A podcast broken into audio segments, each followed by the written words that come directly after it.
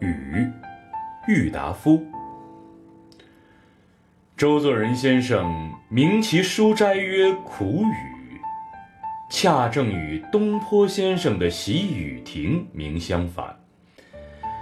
其实啊，北方的雨却都可喜，因其难得之故啊。像今年那么大水灾，也并不是雨多的必然结果。我们应该首先责备治河的人。不事先预防，只晓得糊涂搪塞、虚弥国讨；一旦有事，就互相推诿，但就目前。人生万事，总得有个变换，方觉有趣。生之于死，喜之于悲，都是如此。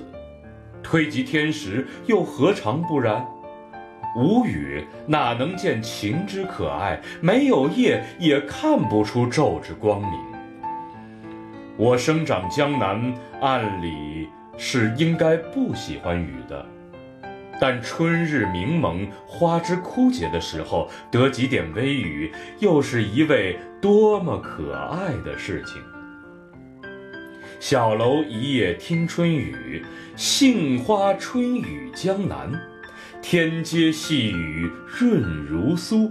从前的诗人早先我说过了。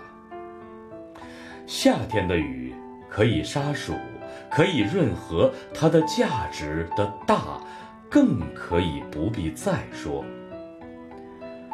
而秋雨的霏微凄冷，又是别一种境地。昔人所谓“雨到深秋易作霖，萧萧难会此时心”的诗句，就在说秋雨的耐人寻味。至于邱女士的“秋雨秋风愁煞人”的一声长叹，乃别有怀抱者的托词。人自愁耳，何关雨事？三冬的寒雨，爱的人恐怕不多，但江关雁声来渺渺，灯昏宫漏听沉沉的妙处。若非身历其境者，绝领悟不到。记得曾宾谷曾以诗品中的知名诗，叫做《赏雨茅屋斋》诗集。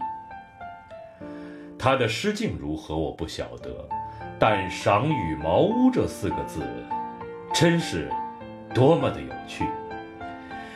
尤其是到了冬初秋晚，正当。苍山寒气生，高林霜叶稀的时节。